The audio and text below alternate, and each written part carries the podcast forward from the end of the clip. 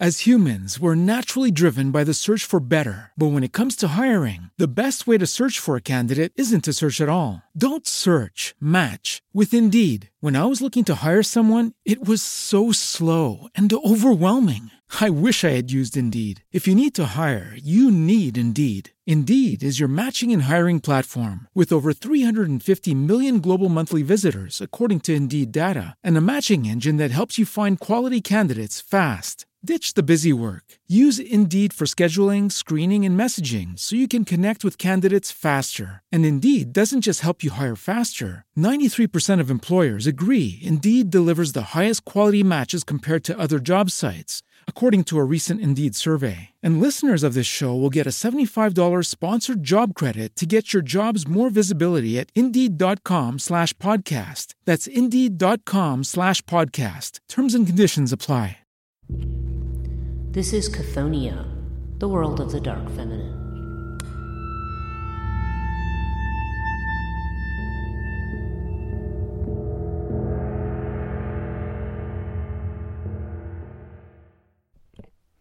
Hello, and welcome to Chthoniya, the podcast dealing with the dark feminine.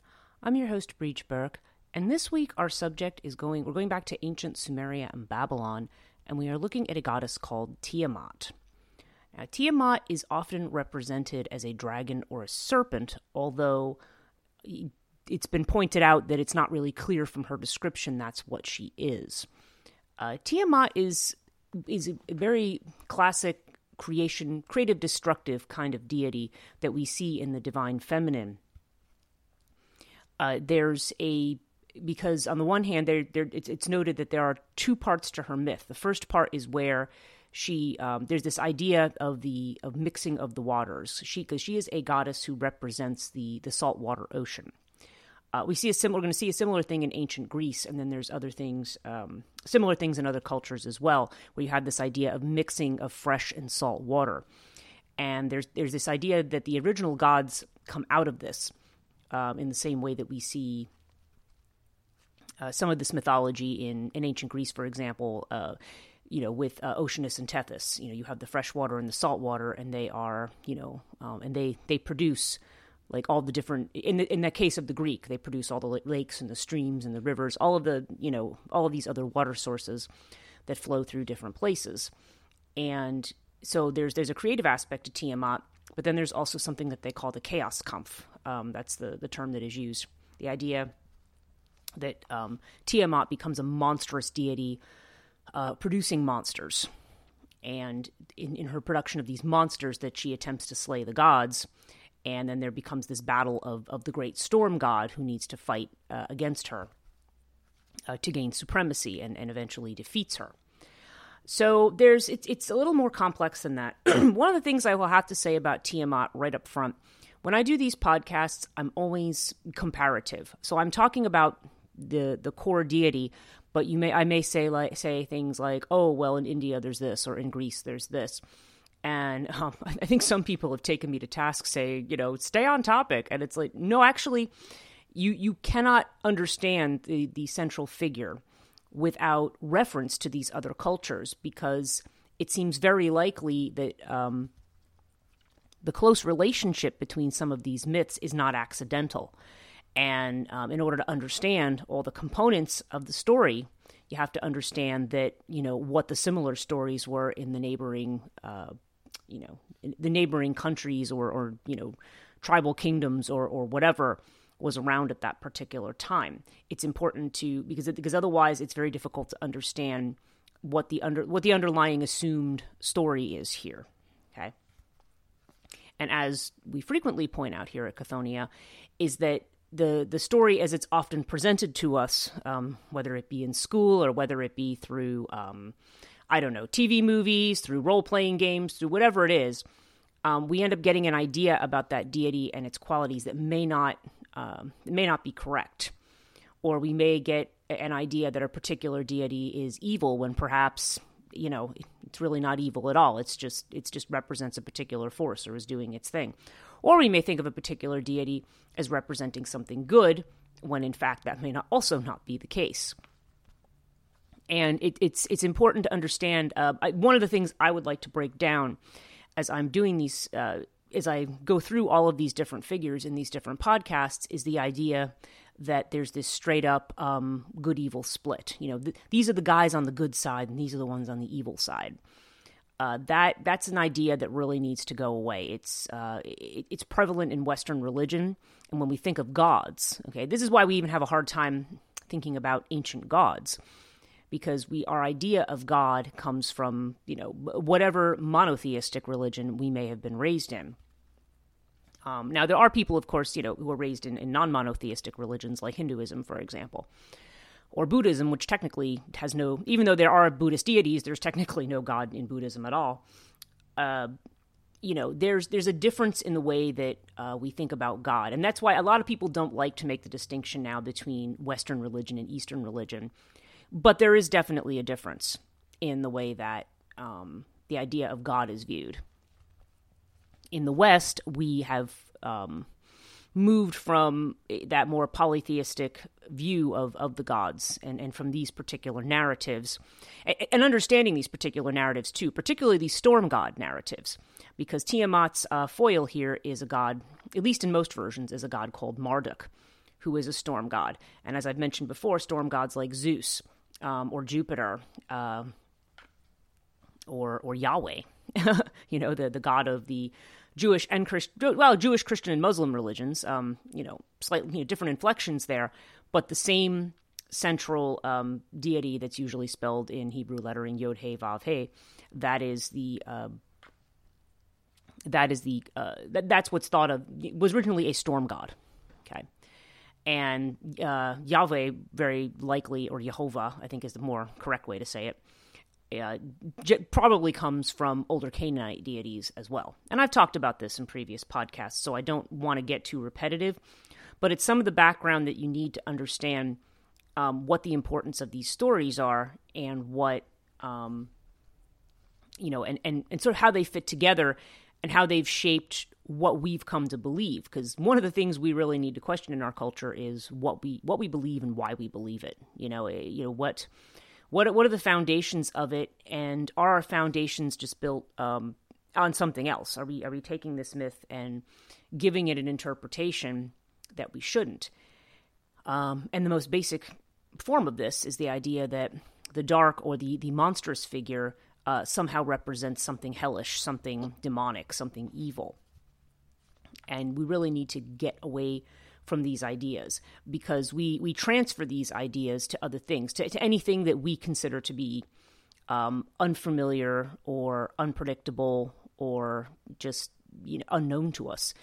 And then then that's the way that we end up demonizing it uh, by turning it into something demonic or something monstrous. And we do it in ways that you know maybe not in obvious ways but you know we, we can do this with um, for example groups of people who we we feel threatened by you know it's it has a translation to a lot of different places. So that's why it's important that we understand what are the core stories that we have in our consciousness and you know how do we look at them with with fresh eyes? Okay I, I don't want to digress too much in that kind of philosophical lecture. It's not the first time i have but also there's people who may never have heard this podcast before. And that is that is at least part of where i'm going with uh, creating this kind of content. So let's start. Now, who is Tiamat? I've kind of talked a little bit about who she is. Uh, I'm going to, um, let's see. Well, I'm going to, I'm to read this particular. Uh,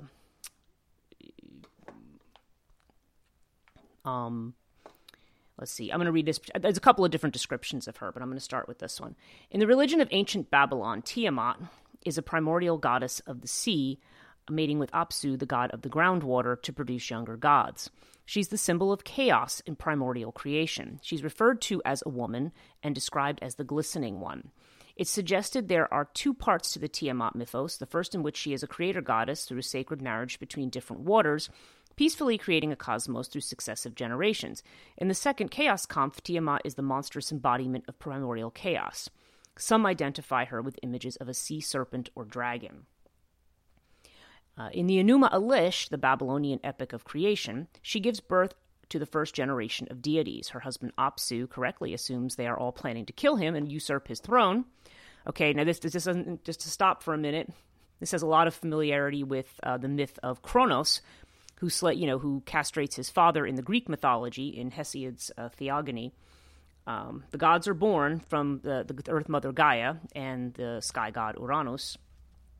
Uh, and and again, Gaia, uh, Gaia produces monsters, so um, which which Uranus is horrified by and, and, and, shamed of. So he pushes them back down in her, and it's just a real, really pretty direct metaphor for you know the kinds of way we repress things that we're ashamed of or we don't like. And so Gaia gets tired of this and appeals to her children, and it's Kronos, god of time, who castrates his father, thus separating heaven and earth. And now you've got um, a space. You've got you've got a field of, of space, and you've got a field of time, a field where death can occur. And that is the world that we live in. We don't live in the field of eternity that, that the gods might live in. We live in a field where we have time, okay? And that we measure things out that way.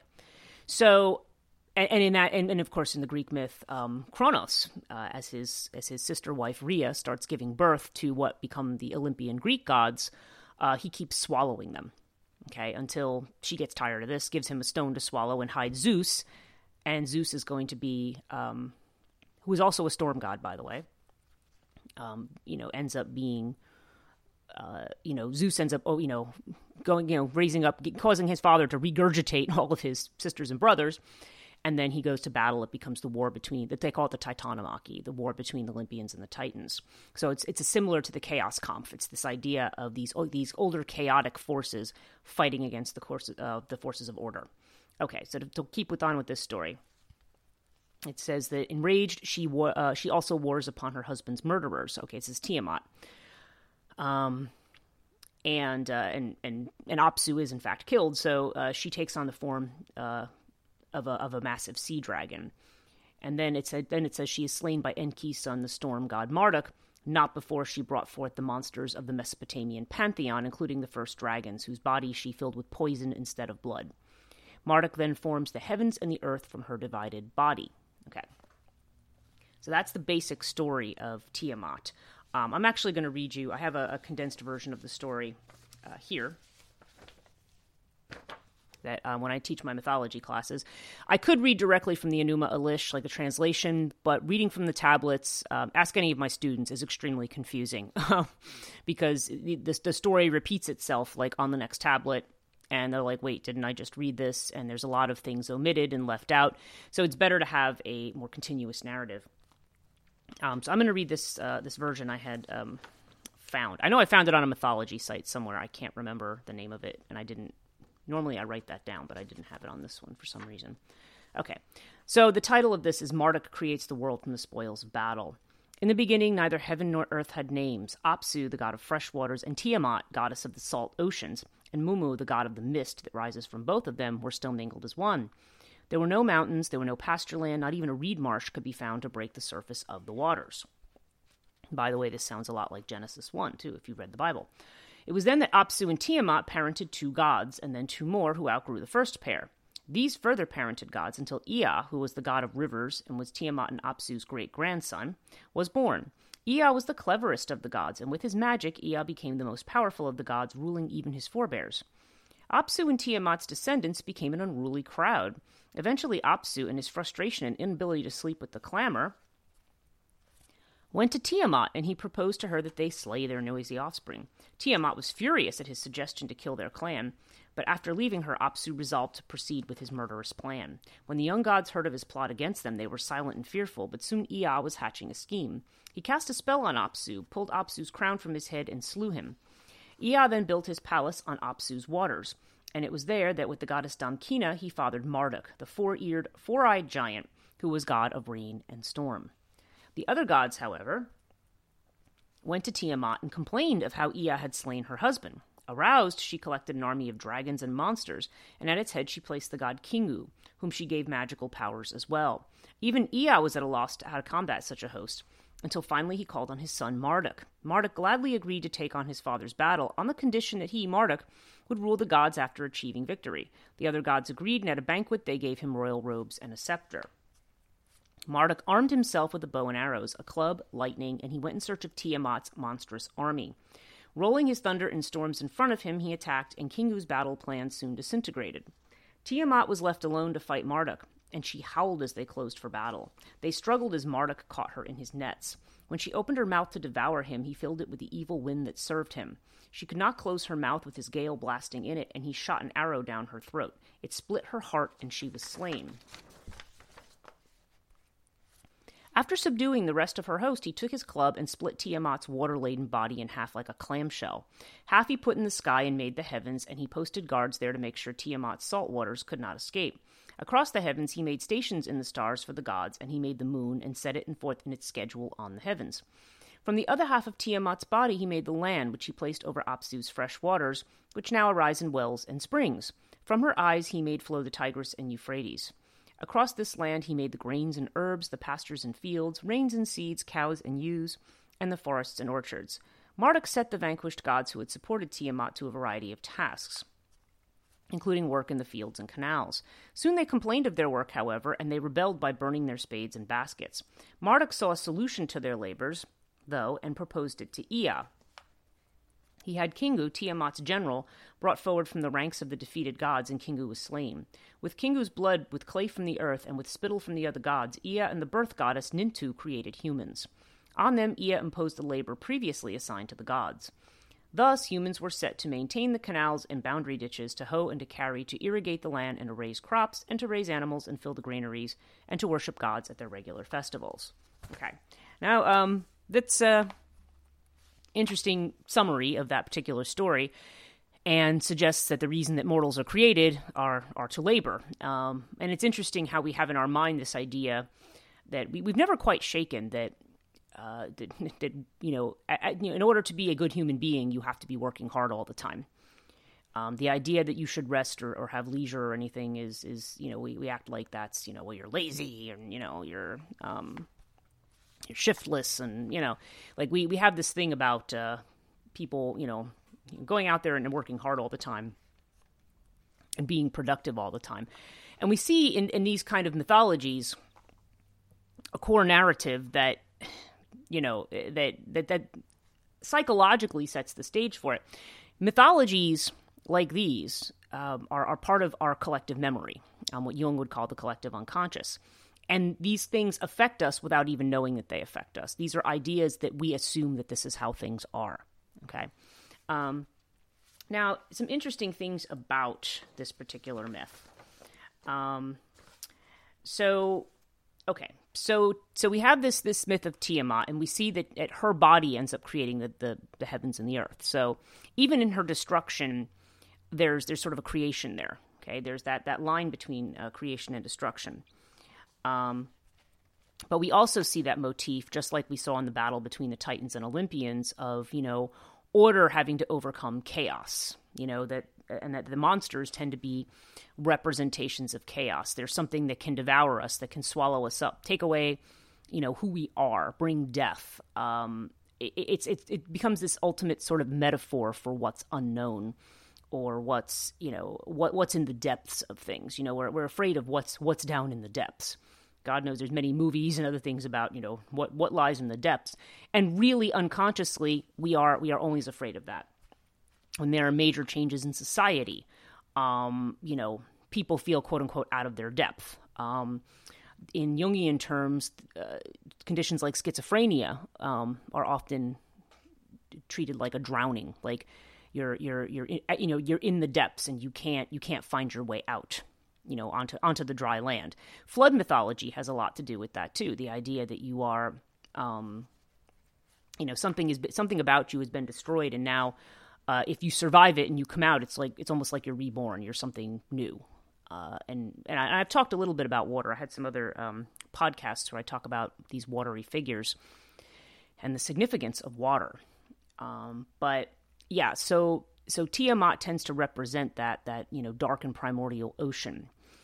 Um, so what, well, about, with regard to her appearance, I had said something about this before, um, and I found this uh, discussion, which is which is from Wikipedia, by the way. The Wikipedia entry on her is quite extensive, and does do a, a fair amount of research. Not is true of Wikipedia, and you know, um, but this one this one's pretty thoroughly researched. Uh, the author here says though Tiamat's often described as a sea serpent or dragon, no ancient texts exist in which there's a clear association with these kinds of creatures. Identification is debated. The Enuma Elish specifically states that Tiamat did give birth to dragons and serpents, but they are included among a larger and more general list of monsters, including scorpion men and mer people, none of which imply that any of the children resemble the mother or are even limited to aquatic creatures. In the Enuma Elish, her physical description includes a tail, a thigh, lower parts, which shake together, a belly, an udder, which is like a cow almost, um, ribs, a neck, a head, a skull, eyes, nostrils, a mouth, and lips. She has insides, possibly entrails, a heart, arteries, and blood. Um, and they say the modern depiction of Tiamat as a multi-headed dragon was popularized in the 70s in, with D&D players, um, associating um, Tiamat with later mythological characters such as Lotan.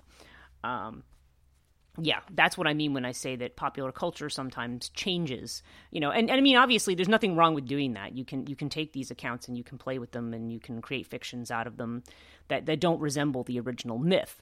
That's not that's that's not the point of the fiction. The only problem comes in when people read the the fictional account. It's like classes I had where I would be talking about say Hercules and but students would say, "Oh, but didn't Hercules do this?" And I'm like, "Where did you get that?" And then I realized they're getting it from the Disney movie on Hercules. I'm like, yeah, that's that's only loosely based on the original myth, you know.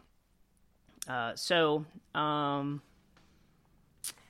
yeah, so it's it's it's interesting. Um, yeah, the we, we the bottom line is the, the the accurate scholarly way to look at Tiamat is she might be a sea monster, she might not be. It's not clear.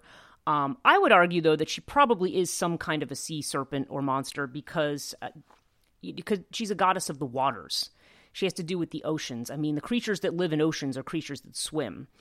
Um, now, you know, she doesn't have to be, but she's probably not going to resemble uh, a land animal. She's probably going to more resemble resemble, you know, just by a representation of her power, some kind of large, um, you know, larger than life figure that lives in the sea. So I, I don't think that it's wrong to interpret Tiamat as a sea serpent. Um, and I'm going to give you another reason for that. Um, where is it? Uh, yeah, okay. There's a couple of other myths that I want to compare this one to. Um, there's actually two or three things. I'm going to talk about um, what's the name I'm looking for? Uh, Illuyanka, uh, which is a Hittite, uh, actually a male god, and also the tradition of Python, which was mentioned here as, as an interpretation, but I've gone and done a little more research on it. Um, and also, I want to talk a little bit about Leviathan in the Bible and in um, uh, Jewish literature as well, the uh, Jewish Talmudic literature. Um, there's, yeah, there's these this idea of of the monstrous dragon. Now, the dragon isn't always female, okay, but the story is very curiously the same. So, um, yeah, there's like three or four different stories. They're very short, but I'm going to tell you um, what these are. So first, let's talk about Illuyanka. Okay. And again, just just picking this up, just a quick quickie from Wikipedia here. In Hittite mythology, Illuyanka was a serpentine dragon slain by Tarhunz, the Hittite incarnation of the Hurrian god of sky and storm. Um, it is known uh, from Hittite cuneiform tablets um, found at Çorum Boğazköy, the former Hittite capital uh, Hattusa. The contest is a ritual of the Hattian Spring Festival of Puruli. And the story is in the first version, the storm god and Illuyanka fight, and the serpent wins. The storm god then goes to the uh, Hattian goddess uh, Inaras for advice.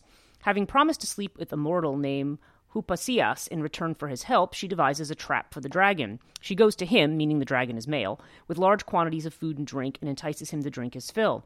Once drunk, the da- dragon is bound by Hupasias with a rope. Then the storm god appears with the other gods and kills the dragon. Okay, so in one, um, and that's interesting too because it's almost as though the, the dragon is defeated by weighing it down by um, and by uh, intoxication. We see in the um, Tiamat myth, we see well where Apsu is is killed um, by by putting a spell on him. So there's a very similar idea there that the idea that the god you know loses their sensibility and is not able to defend themselves. Now in the second version of this myth, after the two gods fight and the storm god loses, Illuyanka takes the storm, guy's, storm, storm god's eyes and heart. To avenge himself on the dragon, the storm god marries the daughter of a poor man. They have a son who grows up and marries the daughter of the dragon, Illuyanka. The storm god tells his son to ask for the return of the storm god's eyes and heart as a wedding gift, and he does so. His eyes and heart restored, the storm god goes to face the dragon Illuyanka once more. At the point of vanquishing the dragon, the storm god's son finds out about the battle and realizes he had been used for this purpose. He demands that his father take his life along with Illuyanka's, so Teshub kills them both. A version of this narrative is illustrated on a relief discovered at Malatya. Okay.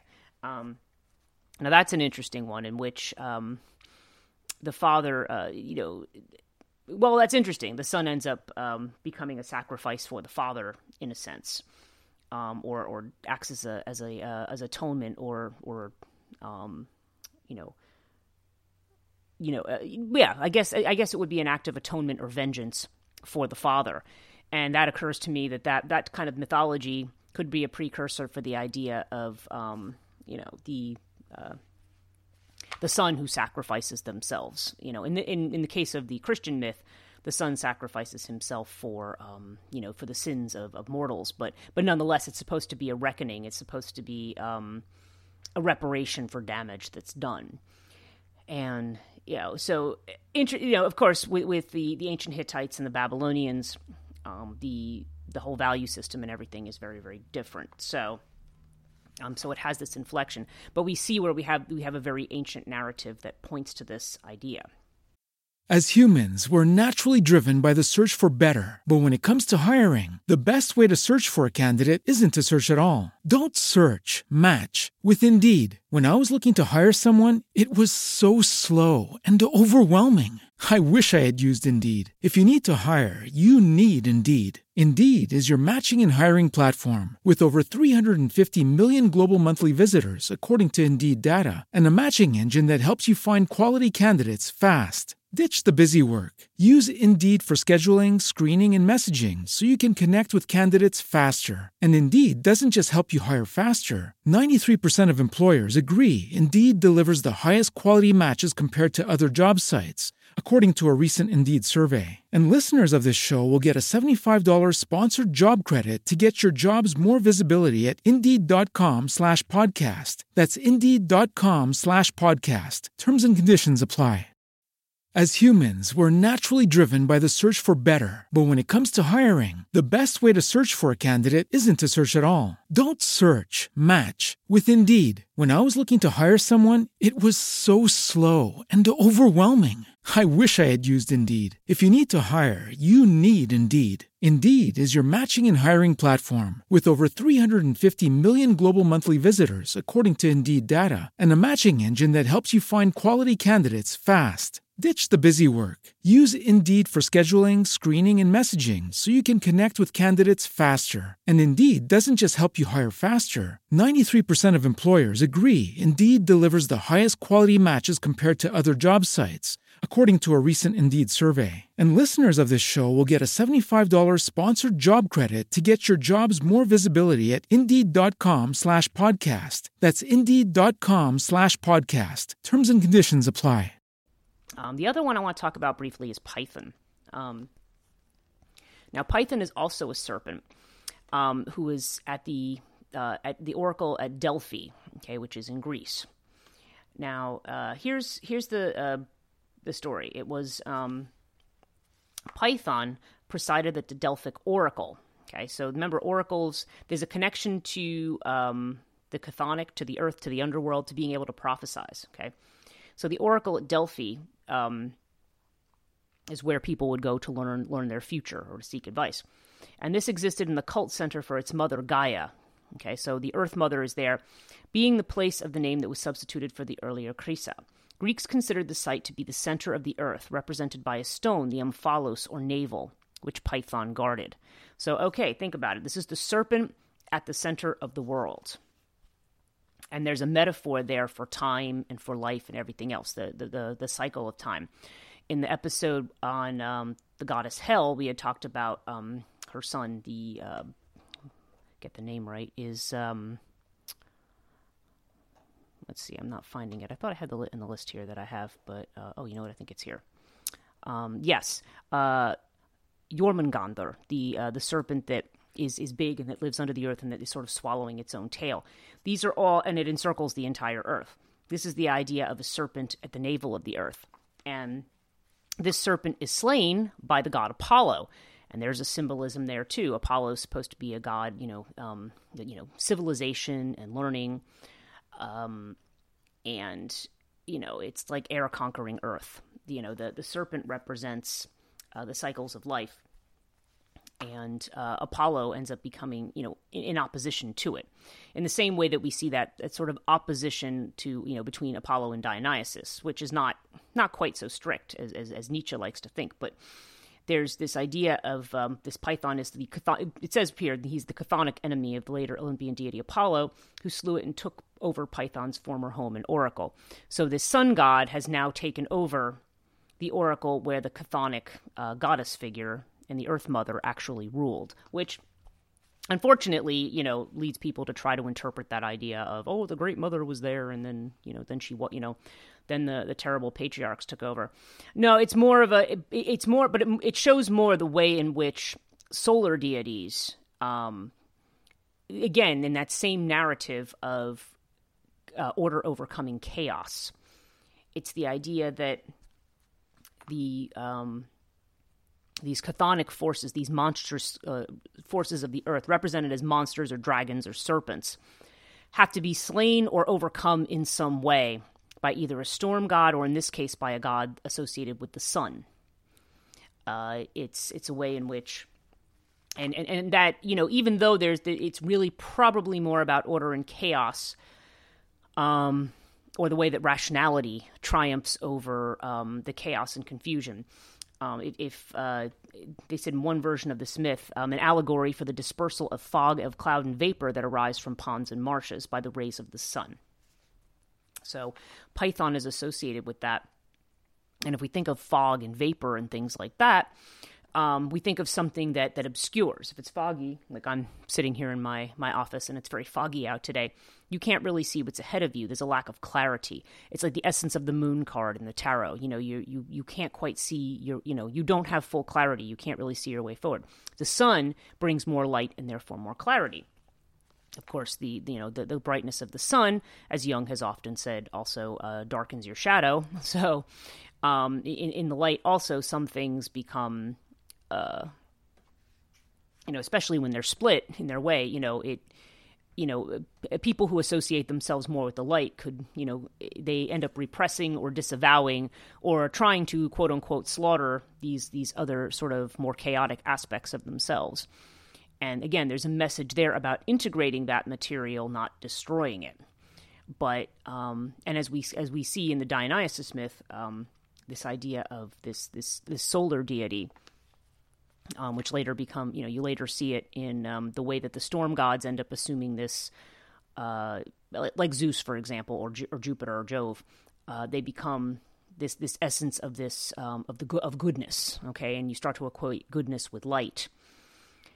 Um, because you associate it with going to the heavens. If if um, being with the gods means you're going up, you know, to the sun. If you're if you're bad, you're going under the earth, right? So becomes associated with goodness and then you have the idea of the emperor as as the the unconquerable sun the sol invictus. And then you have you know the there you have your pun wordplay of son son of god and uh, you have someone like jesus who is now represented as kind of a sun figure you know the, the bringer of light and salvation which dionysus originally uh, was in his own way where he moves from being chthonic to being uh, a deity associated with the heights with the celestial with with the with the heavens so, yeah, so so you you have that that's interesting. Um, it says here Erwin Rohde, who wrote a whole book on um, the Greek underworld, a uh, very long book that I remember reading for my doctorate. He said Python was an earth spirit who conquered by Apollo and buried under the Omphalos is a case of one god setting up his temple on the grave of another. And yeah, um, you, you'll do see that. You will see quote unquote graves of gods that are um, shown, even like a grave of Zeus, for example. But it's where their apparent um, light aspect, um, their their chthonic aspect, because all the gods have a chthonic aspect, all the ancient gods.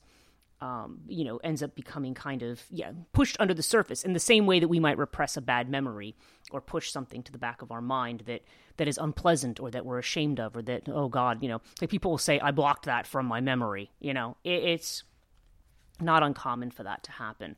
So this becomes kind of a, a symbol of that. Um, but you have this mythology. You see it in Tiamat, and you see it. And these are these are other examples of where the uh, female monster, uh, the, the, monstrous serpent of some kind. In the in the Hittite version, the, the serpent is male, but there's this destruction of the, um, you know, there's the, there's a destruction of the dragon, um, either to uh, to create something new out of it, um, or it's it's a it's a case of you know uh, imposing a kind of order or a new, um, you know, new set of values on top of it. Um, now, from the Chaldean history, there's also the story of uh, Omoroca. And I'm going to read this also. Um, Berosus, in the first book of his history of Babylon, informs us that he lived in the age of Alexander. Um, and he mentions there were written accounts preserved at Babylon with the greatest care. Um, and these writings contain histories of the heaven and the sea, birth of mankind, and of the kings. There, in one of these stories, there was a time in which there existed nothing but darkness and an abyss of waters, wherein resided most hideous beings, which were produced of a twofold principle. There appeared men, some who were furnished with two wings, others with four, and with two faces. They had one body but two heads, the one that of a man, the other of a woman, and likewise there are several their organs, both male and female. So they're um, hermaphrodites, basically, um, but also with wings. Other human figures were seen with legs and horns of goats. Some had horses' feet, while others united hindquarters of the horse with the body of a man, resembling in shape hippocentaurs. Bulls likewise were, bred, likewise were bred with the heads of men, and dogs with fourfold bodies, terminated in their extremities with the tails of fishes. Horses also with the heads of dogs, men too and other animals with heads and bodies of horses and tails of fishes. So there's an embodiment of chaos. Um, and uh, in addition to these, there were fishes, reptiles, serpents, and other monstrous animals, which assumed each other's say, shape, and countenance, of all which were preserved uh, delineations in the temple of, of Belus at Babylon. And the woman presiding over that was Omoroca. In Chaldean language is Thalath, or in Greek Thalassa, which, by the way, is also considered to be another root of the name of both Tiamat and Tethys. It has to do with the sea. Okay, um, but someone else, but it says here it might also equally be interpreted as the moon. All things being in this situation, Belus came, cut the woman asunder. So he cut her in half. And of one half he formed the earth, and the other the heavens. Try to guess which half formed the earth, probably. Probably the feminine half, and the masculine half forms the heavens. At the same time, destroyed the animals within her. Um, and so, again, you have this idea of, of separation. Uh, separation is what's required for life um, as we know it there we, we live in a field of opposites. So these gods are, are, are seen as creating order, and the way that we create order is by separating out. Uh, everybody has a certain role. Everything's not just kind of mixed together. And that's an idea that in the time that we're coming into now, where we're seeing that these boundary lines are not so strict. Um, you know, we're, we're, not, we don't have these strict boundaries between good and evil. We don't have these strict boundaries between you know, even between gender and things like that. I mean, th- you're seeing that this is not, um, you know, the way it's sort of been decreed here is not always the way it is. But but it does give you an idea of the psychology of people who, for whatever reason, even though you may say, well, geez, none of that's any of their business, you know, like especially when it comes to things like you know non-binary or transgender kind of things. There's sort of this unconscious because that Western narrative is so deeply embedded in the unconscious that they say, well, no, there there has to be that split, there has to be that separation. You know, that's what creates order. That's that separation. But um, that isn't necessarily the case. And this is why one of the reasons frequently you will hear people sort of quote unquote, um, not necessarily returning to the divine feminine, but allowing the divine feminine expression. Um, these these other attributes are not things to be gotten rid of. As you can see, a goddess like Tiamat, um, she can be fearful and she can produce monsters, but she can also be protective and can be about um, you know, um, carrying and bringing people together and, and um, producing and bringing abundance too. So it's not, um, they're not unilaterally a, a, force of good or evil. Uh, and the storm storm gods are interesting because they're the ones that often, when when something is overpowered, for example, if, if you know it becomes uh, oppressively humid or oppressively hot, and then you have a thunderstorm. Thunderstorm cools things off and clears the air. So it, it you know, so really the role of a storm god should be to balance things. But frequently in these stories, you know, the storm god is there to vanquish the other side, and and you don't really want to. Um, you know, at least you know once once you started applying rationality to it, and once you started applying ethics to it, it becomes about well, we want to eradicate all the bad things and keep all the good and it's it's a more delicate balancing act. You know these these um, these allegorical figures of you know um, you know you know dogs with the head of men and things like that. They're, they're sort of allegories of, of what actually sort of lurks in the background. You know things are not. Um, you know when we see things in the very dualistic way that we do, it's got to be this or it's got to be that. Um, you know, we assume, we assume that something can't be both, or we assume that something can't, um, you know, it, it's you know that, that there's you know there's only one way to look at something. Monotheistic religion kind of reinforces that too because in monotheism you know there's the idea of one god therefore there can only be one way. This is why the three major monotheisms fight with each other because they say yes yes but we have the the correct revelation. And you know there's probably truth in all of them but there there's not an ability there's an ability to say no there, there's got to be you know you know the name of order you know there's got to be one way. And that's not as humans, we're naturally driven by the search for better. But when it comes to hiring, the best way to search for a candidate isn't to search at all. Don't search, match with Indeed. When I was looking to hire someone, it was so slow and overwhelming. I wish I had used Indeed. If you need to hire, you need Indeed. Indeed is your matching and hiring platform with over 350 million global monthly visitors, according to Indeed data, and a matching engine that helps you find quality candidates fast. Ditch the busy work. Use Indeed for scheduling, screening, and messaging so you can connect with candidates faster. And Indeed doesn't just help you hire faster. 93% of employers agree Indeed delivers the highest quality matches compared to other job sites, according to a recent Indeed survey. And listeners of this show will get a $75 sponsored job credit to get your jobs more visibility at Indeed.com slash podcast. That's Indeed.com slash podcast. Terms and conditions apply that doesn't really represent the reality. Um, what we need to face up to is the kind of psychological realities and also the realities of nature that this represents. It represents the fact that um, no, it's not.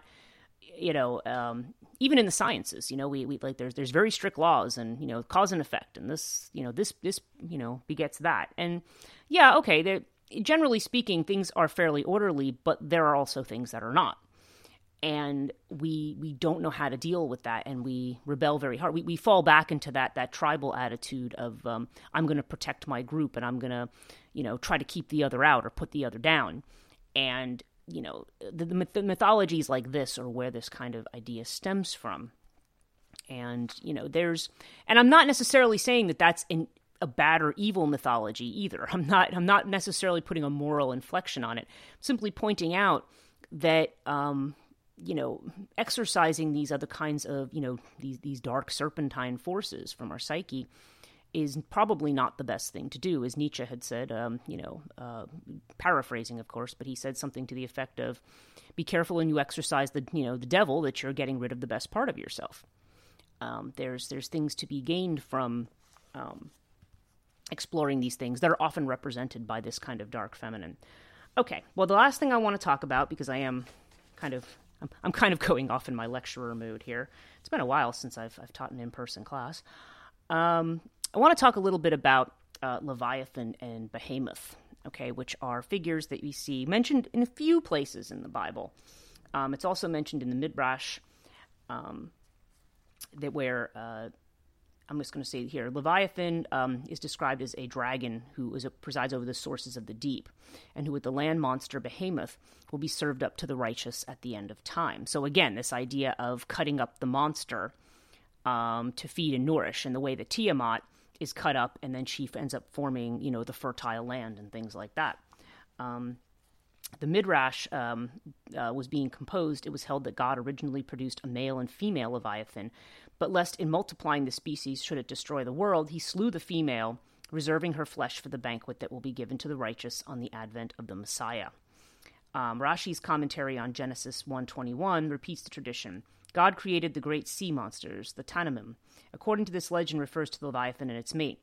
God created a male and female Leviathan, then killed the female and salted it for the righteous. For if the Leviathans were to procreate, the world could not stand before them. And of course, he would kill the female because the female might mate with something else too. So, um, and it's uh, it will be served as feast uh, to the righteous. This is from the uh, Baba Bathra in the Talmud. Um, the Leviathan will be slain, and its flesh served as a feast to the righteous in the time to come. Its skin used to cover the tent where the banquet will take place. The festival of Sukkot, therefore, concludes with a prayer recited upon leaving the sukkah, which that's a word for booth. May it be your will, Lord our God and God of our forefathers, that just as I have fulfilled and dwelt in the sukkah, may I merit in the coming year to dwell in the sukkah in the skin of Leviathan next year in Jerusalem. Okay. And uh, it says, When Leviathan is hungry, he sends forth from his mouth a heat so great as to make all the waters of the deep boil, and if he would put his head into paradise, no living creature could endure the odor of him. His abode is in the Mediterranean Sea, and the waters of the Jordan fall into his mouth. And um, yeah, and in its uh, the the fish that swallowed Jonah, and another uh, midrash, um, uh, it's in the Pirkei Rabbi uh, Eliezer. Um, I'm not sure I'm saying that right. It is stated that the fish which swallowed Jonah narrowly avoided being eaten by Leviathan, which eats one whale per day. So apparently, Leviathan's very big.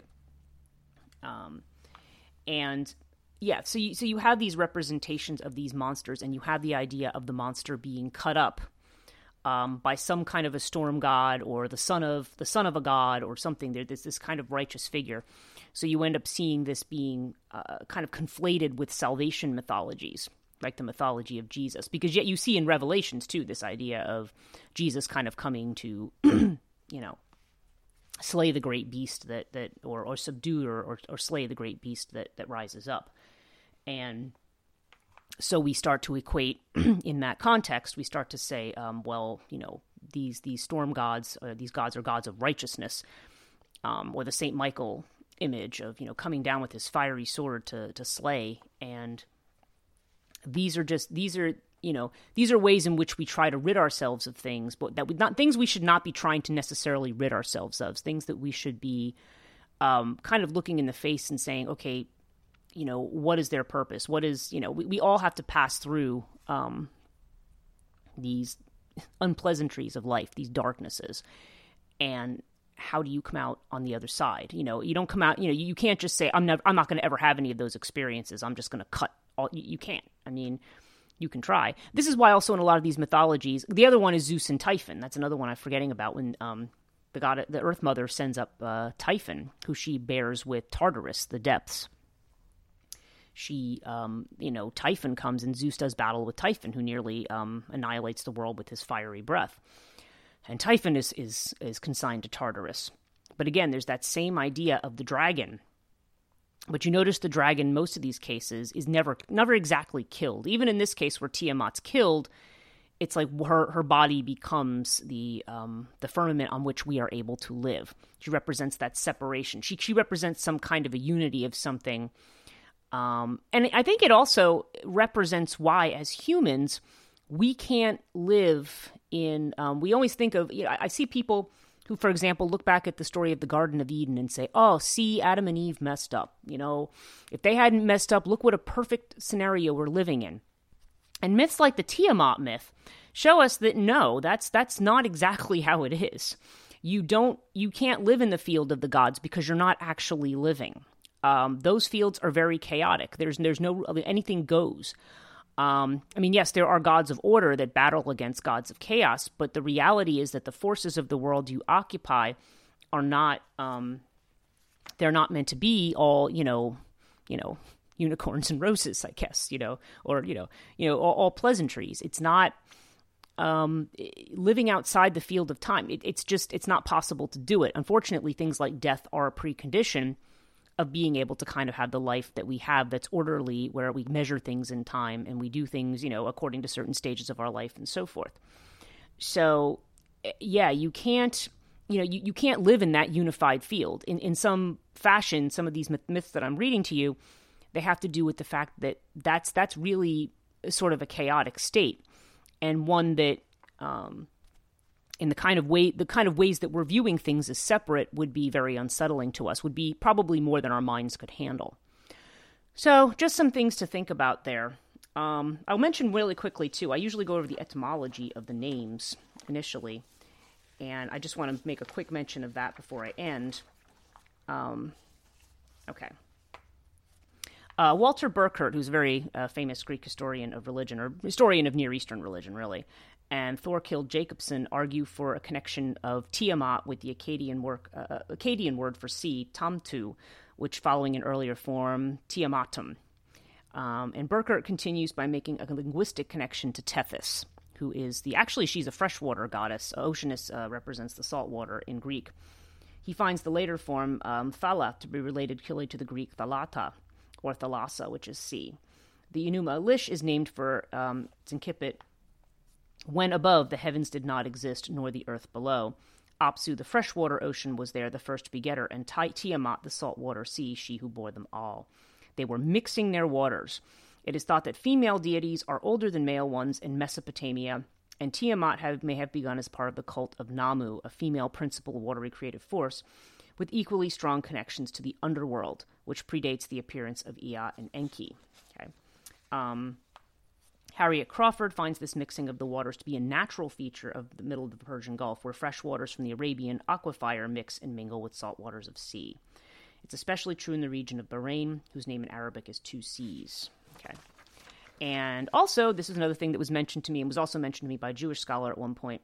Uh, is claimed to be a cognate with the Northwest Semitic word tehom, the deep or abyss, which you see in Genesis 1 2, when they refer to the you know uh, the abyss and you know in the beginning you know god created the heavens and the earth out of this this abyss which is known as tehom which is said to come from tiamat. So tiamat becomes a representation of the abyss. But remember that abyss can also represent possibility. It doesn't necessarily necessarily represent monsters that are going to kill you. Um, it's only uh, if it's you know only being approached in a certain way does it become something dangerous. Um, like all of these things, they have to be approached with care, but that doesn't mean they shouldn't be approached. Okay, that's enough. I, I hope this one was not too philosophical and too kind of off the rails, but but these these types of creation myths to me have a lot more to do with human psychology and with um, the core narratives that uh, that create the foundation, you know, of all of our assumptions about um, about these figures. And really, if you want to just look at the masculine and feminine part of it, about our idea of these this sort of masculine hero, storm god warrior, uh, versus the monstrous feminine, and that that idea is one that you know, um, you know, be careful of, of demonizing all all these feminine creatures as kind of monsters. Um, that that's not uh, it's not really helpful to you, and it just it just maintains the kind of uh, toxic splits that we tend to have in ourselves psychologically because we're not we're not able to integrate those things because we we have some kind of unconscious assumption that that's not how things are. Okay. I want to thank you again for listening. Um, please check out Chthonia.net, which at the moment has all of my works. Um, there'll be a new liminalreiki.com coming. Check my social media, which uh, is Chthonia Podcast, two words on Facebook, one word on Instagram and Twitter, and also just Chthonia on YouTube. And um, if you would like to support my work, patreon.com slash Chthonia. Um, I have that, and I'm, I'm trying to do more. I'm hoping to have a few more special podcasts for uh, patrons. And in fact, they may have already gotten some of them by the time I publish this one because I always try to record some episodes in advance. So uh, I'm not I'm not recording them the night before I put them up. So um, so it's it's possible that they'll have that, but you know there, there are some extra benefits. Um, certainly, the at the minimum you get uh, access to the podcast earlier than others, and you know there's there's some other benefits. Sometimes I have some giveaways, extra podcasts, um, and you know eventually there'll be th- discounts on things like courses and stuff uh, when that comes about. Uh, thanks again to the, all of you who have been supporting me so far. I really appreciate those of you who have recently subscribed and those who have been around for the last couple of years uh, along with me. And with that, I will see you in the next episode.